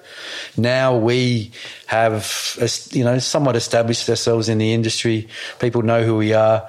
We've shown the quality of product that we produce, and we've got some good conversations, some programs that we want to bring to bring to life. So there's a good conversation for us, and then bringing him out is, you know, he can. Yeah, I'm excited. We're, we're going to Sydney, uh, Brisbane, Byron, and Melbourne. We'll be doing public events. And then interspersed with, with that will be some more private, immersive events, and then having a bit of fun and making sure that he enjoys himself while he's out there, so he can get us on his calendar twice a year, and we can do more. Um, That's the primary objective. that is a very big Give him, objective. show, show the bush a good time. Uh, it's a must. He's got to have a great time, and Yeah. it'll be great for us as a team as, as well. I mean, he's a co-founder, he's a board member, he's a big part of how we came about, and he's also our biggest voice and a growing voice as well. And he's got a, you know, he's a man on a mission, um, and he's he's on his journey. You know, he's evolving constantly in his conversation and what he's bringing through. It's like he has been able to tap into that knowledge field, and he what he shares is is sometimes extremely profound. So I invite everyone to to come along and experience that. It'll be a beautiful night. We'll have we'll we'll break it up with a bit of a panel and distill it into an Australian context as well. We'll have a, a First Nations representative. Um, we've got Ella Bancroft that'll play a role on the panel for a few of our shows. Still working out who who else will. And then I've been able to lure the amazing Tanya Massey to sit on a panel with us as well, and Laura Laura Dalrymple will do the Sydney show. So we've got some great voices in the industry and great perspective, and I think that'll be a super healthy conversation for people to get inspired around, and. Um, we're just honoured and privileged to be able to host that and bring that to life. He's a freak isn't he? I say that with all due respect. I, I just, I just, you know, the way he can articulate without notes, and it just, he, he you, are dead right. He just taps into something, the pure state of whatever that is, and you know, the the the um, visualization. I guess he was a meditation visualization that he did at the RCS conference yeah. back in July on the Sunday morning. Like that was mind blowing. and the guy was like sitting in a, you know, across the Pacific. He was not in the room, but he still held the room. He knew he could, he could sort of sense the vibe, and that was just it was so profound. You know, um, it was so such a powerful thing so. and super risky to try and pull off oh, totally. at, at, a farming. You know, I know, totally. But I guess he was in again. He was he was in he was in a safe space. You know, if you're going to pull that stuff off, that's the place to do it. Yeah, totally, totally. Yeah, look, it's it's a, pleasure to to have him um, as as part of part of our our cohort, and as a as a great visionary and great orator for for us as a species. Really, you know, a lot of what he talks about is to do with our food systems and productions, but he goes so much further beyond that uh, into the esoteric realms. And he's, you know, of course, his foundation is science and health, and um, so he's able to speak to a lot. He's able to, um, yeah, tap into that knowledge field, and it comes. He's yeah, comes with a beautiful lexicon attached. He's got, so it's easy listening. Oh, totally. Like if there was some Martians came down and said, give me your representative of your. Yeah, Zach, your, can you go, mate? It's like, buddy, we love you, but can you just, just make sure you come back? With that, we just have to make sure we read the fine print. They're going to give yeah, you back. Yeah. we'll make sure they don't take him before he gets here next month. Yes. Okay, that's your job. Yeah, I've, I've tried to say, can you give me, like, he's busting around the world at the moment. I think he's in South Africa. He was in England recently. He's just sharing the bounty of his knowledge at the moment and being received. So I'm trying to coerce them, well, not coerce or ask them, plead with them to give him a week off before he comes here, so he's in good shape. But you know what? That's that, that's a really good point. Like people like him, you know, who are just so generous. Um, that is a thing, you know, that they they they understandably kind of. I'm not saying he is or will, but you know, it's that sort of generosity of spirit and and time that can get uh, generous people like that are stuck because they literally just, you know, they hit the, they get to a point and go, oh my god, I'm I'm actually, you know, yeah. I'm not. Uh, it's not so much they don't don't walk the talk. It's just they get to a point. It's like, you know, you need to you need to chill, dude. You know, it could be that he's so far evolved that he just feeds off pranic energy and doesn't even eat. he's a breatharian. he he is. Um, talking about food, let's talk about um, do you want dinner? Is that what you're saying? I am. I'm hoping I can milk this as long as I can. So there's some tucker there for me. No, actually, I did think before. I don't know. I told Ange I'd be. I'd be. She knows I'm here, but I don't know if I told her what, what period of time I was here for. Um, She's used to that. But yeah, being sorry, Ange, a poor communicator. That's me. Um, bugs and meat. What would you? I know that someone asked. Uh, I did see Zach ask uh, answer a question. and They said, "Would you rather?" What I can't actually remember. It was hysterical. He was pissing himself. It was like, "Would you rather eat an Impossible Burger or a cockroach or something?" I can't remember which one he chose. But um, what would you rather, mate? You'd like to sort of you know eat bugs like a bag of bugs every day, and like, or, or potentially go to the go to your place of food procurement um, I'll take and, the meat, thanks, buddy. Although I do have, I do suffer, suffer. No, not I don't suffer. Um, I have a mammalian tick allergy, so that meat needs to be poultry or fish. Thanks. Really? Yeah, I can't have a mammal. Since when? A long time. I didn't know that. So you're. Is right. that why you? I thought you did. That's why you haven't invited me for dinner. No, Okay. no. There's lots of reasons why I haven't invited you for dinner. That's just a, one more I add to the list. Um, no, okay, that's a thing. That is really a thing, isn't it? The um, that's the, the ticks that they actually change the body's sort of. There's an alpha gal Yeah. protein that is now in my system that um, my yeah my body recognizes as an intruder and I go into hypersensitivity. So how does a creature like a tick think that's actually good for the for the victim for the for the for the host? I mean, how that is a that's a fascinating thing in itself. That a tick can can initiate that response in a human. I guess it happens. Well, does it happen to other carnivores? Like if it bit a dog, with the dogs. Never heard of it. I think it might be a prime. actually apparently I can eat primates. Um, but I, Oh, I'm, a, I'm not a primate. I, I, I gave up on you know barbecuing orangutan a long time ago. yeah, that wasn't cool. No. that wasn't. It was a bit frowned upon. Um, it's an interesting one, yes. An inter- but anyway, so when getting back to the meat question, I'll take the meat, but it'll have to be poultry or fish. Thanks. Yes. Okay. Rightio. And tell me, um, uh, do you want? Do we talk? I mean, we haven't. We sort of touched on the whole COVID thing. Is that something that we want to? It's probably a bit old news now. Did you hear that the? I heard today, yesterday, there was some whisper of lockdowns over Christmas. There was some flagging, some knob in government was flagging lockdowns over Christmas. Can you believe they're even Even considering They're even doing that, that they're going to do, be able to do that again. Let's hope not. Oh, no? Let's hope not. Yeah, I mean that that story is still unfolding, and we're still seeing the crimes against humanity that are being committed as they come out and don't get any airtime in in public media or mass media. Um, but if you look behind the curtain, I think people can answer some of those questions without us talking about them. Come on, mate. Perfect bait. Um, let's talk about what's your genius? Not talking on podcasts, that's for sure.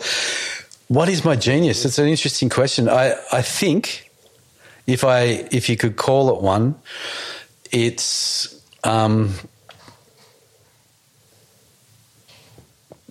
commun. What, what is it? Pump your tyres up, mate. No, no. one- Like, I, I have. No. I, I think I've always had an ability, and I've carried this throughout most of my. Honey, what's my genius? Um, don't. I've, I've don't carried this throughout, but being able to being able to relate to all perspectives, So and, and even ones that I don't agree with, I, I'm still happy to have a conversation about. So not being triggered by other by perspectives that I don't agree with, and relating to others. Being able to have conversations with others, you can put me in the room with anyone, and I guarantee that I won't get beaten up, you'll have the yeah. 'Cause attacked, y- or thrown out. So you're kind Which of. I have been thrown so out of a few places. I'm sure. Um, so you're um, kind of non-judgmental. You you're reasonably. I, I'll still reserve that judgment. Yeah. But I'll be But- able to transcend my own, you know, egoic state. You don't let that kind of um, disrupt your No, I still, yeah, I could, openness. yeah. Is that is that a genius? Look, I think it is. It's probably part of. I could say I'm more like the UN, but I don't particularly care for them. No, I know that you want to align yourself with that, um, or them. Um, I look uh, your your your answer. Um, I guess you know what do I see you? What do I see your genius being? I mean, I think you're just you know. Your yeah, I guess your ability to see opportunities and kind of draw people in together that that is you feel and is generally ob- obvious because it's kind of works when it does happen. You know that that, that you know it creates symbiosis with people. You Yeah. know, like kind of you got a great network. You know the, the fact that you've you've um, you've got Zach out here. You've you've helped create Farmers Footprint Australia, um, which is about storytelling. It's about connectivity and communication, and you know um, relating those stories back to those who dare I say need to hear it. I mean that's a pretty um, that is already has been and is potentially a very impactful um, genius. You know, that's what we need. That's what we need here. You know, there's because there's no, as we've talked about and is, and is reasonably evident. You know, there's no shortage of stories. Every day, every day there are stories unfolding we'll never hear, you know, but tapping into them, finding them, exploring those, uh, making them, you know, others aware. I mean, that's that in itself. I mean, that gives colour to life and to culture. That is culture. That puts the culture back in agriculture. You know, that's what your one of your jobs is. You know? Yeah, well, it's exactly. It's, it's it's coming back from agribusiness, which has co-opted agriculture, Yep. and bringing that culture back is yeah maybe maybe that's our job. But I like that. You put in the culture, Putting the culture back in. ag- culture. Say it in the Scottish accent. You're putting the culture. Oh, that wasn't very good. Hey, Just a few Ma's. Yeah. Have you seen the? Um, have you seen that YouTube? Uh, I have to put this in the show notes about the two Scottish guys in the elevator, and they're going and they're going to. Um, they, it's a it's a voice activated. It's a skit, but it's hilarious. Voice activated elevator, and I want to go to um, the eleventh floor. I love them. I love them. I love 'em. I love them. And the, sorry, please repeat the floor. Love. Oh, love 'em. And it was it's hysterical. Lila loves watching that one. You got to watch it. Just Google. look for the show notes, folks. Yeah, show notes. Yeah, just YouTube Scottish elevator. It's probably and then you know eleventh floor. It is so funny, mate. I'm looking at the time. I can smell You smell some cooking. cooking. in the background. What we're going to do is a really quick Q and A, if that's all right, mate. And then you still have. Um, I'm still. I think within the bounds of the time that we stipulated.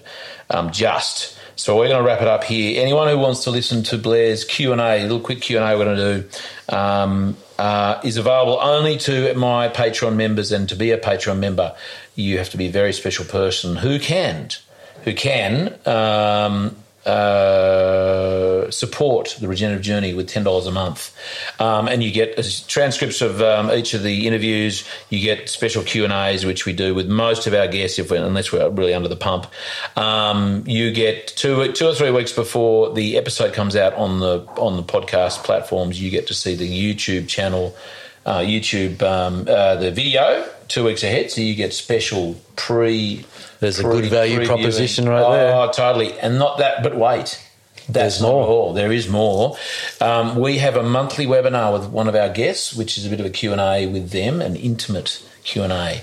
Um, and there's also other stuff that we do for our Patreon buddies. But for 10 bucks a month, um, you can join us in our, our growing Patreon community, which is really awesome. So we've got some other ideas that um, I can't, Michelle said I can't tell anyone just yet, um, that we are really pumped to put out to, um, to the world. So if you want to hear that, you'll just have to join the community. And uh, Blair, thank you. For those who aren't Patreon members who are not going to hear the Q&A, We'll, we'll sign off here, mate. Really, it's been a pleasure. We this is our second crack at it because the last time I just noticed on the 16th of September it looked like um, I turned up and Lordy was a bit crook, so I had to go off again. That's right. Was- But kudos to you, mate, and bringing this to life. It's a really important communication for for if you've had some amazing people come through the ranks. It's it's connected those which never thought they were connected to their food before. So there's a lot of work that you do you probably don't even realise of what the importance of bringing these stories to life. Not necessarily my own, Oh, but no, I think you know. but we we're all you know we've all come from different walks walks and talks and we've we've all got different flavors but we're all here um, to do the same thing and want the same same values want the same outcomes we want to look ahead you know we want to leave generations ahead with something beautiful so thank you for for pulling this having the courage to pull this together and do do the work you're doing Well, mate, look, I, I really appreciate your time, Blair. You're really inspiring. You know, this part of the world, getting Zach here, Farmers Footprint in Australia, very, just amazingly commendable work. Um, and I love having these conversations um, with all my guests because you know, as as is evident, um, you know, the, what are the what are the what are the what are the central tenets of all those conversations in their lives and living in this world? Food, farming, you know, human and planetary health. It, it those four things is where you know, there's not one person alive that, that doesn't. There's not common threads back to those those things. Yeah. You know, put your hand up if you eat food. Pretty much everyone. Do you want to? Do you want to pay the farmer now, the doctor, or the undertaker later? You know, and are you connected to your food? So, um, I love doing it. It's it's really one of my my loves. And um, mate, this has been a lovely lovely little session with you. We're gonna do a quick Q and A. Easy. Let, let the kids go and get a feed um, because they look they're like they're starving. Hey, I can smell that food. Mum, Mum's a pretty good cook, eh? Mmm, what's for dinner tonight? Do you know? Don't know. Can you tell by the smell? What do you reckon, Blair? You got a pretty keen nose, being a hospo man. I have no idea. Just like it, he wants to eat it. Thanks, mate. We'll wrap it up, and we'll see everyone in uh, the Q and A. And next week on the Regenerative Journey, my guest is Jacqueline McGlade. I interviewed her on the Monday after the weekend of the RCS Convergence Conference in Brisbane in the middle of July this year, 2022 and she presented at the conference, which was amazing. And to sit with her for 45, 50 minutes um, for an interview the very next day was incredible because we got whiffs of her life in the in the presentation from the weekend. But oh my God, what an accomplished woman she is! Working all around the world, sailing, ultra marathon running, marrying, you know, Maasai warriors. Like it's seriously an interesting and wonderful. What a what a what a documentary or what a what a wonderful um, movie that would be. They've got to do a movie. She's incredible. Jacqueline McGlade. Next week. This podcast is produced by Rhys Jones at Jaeger Media. If you enjoyed this episode, please feel free to subscribe, share, rate, and review. For more episode information, please head over to www.charliearnott.com.au.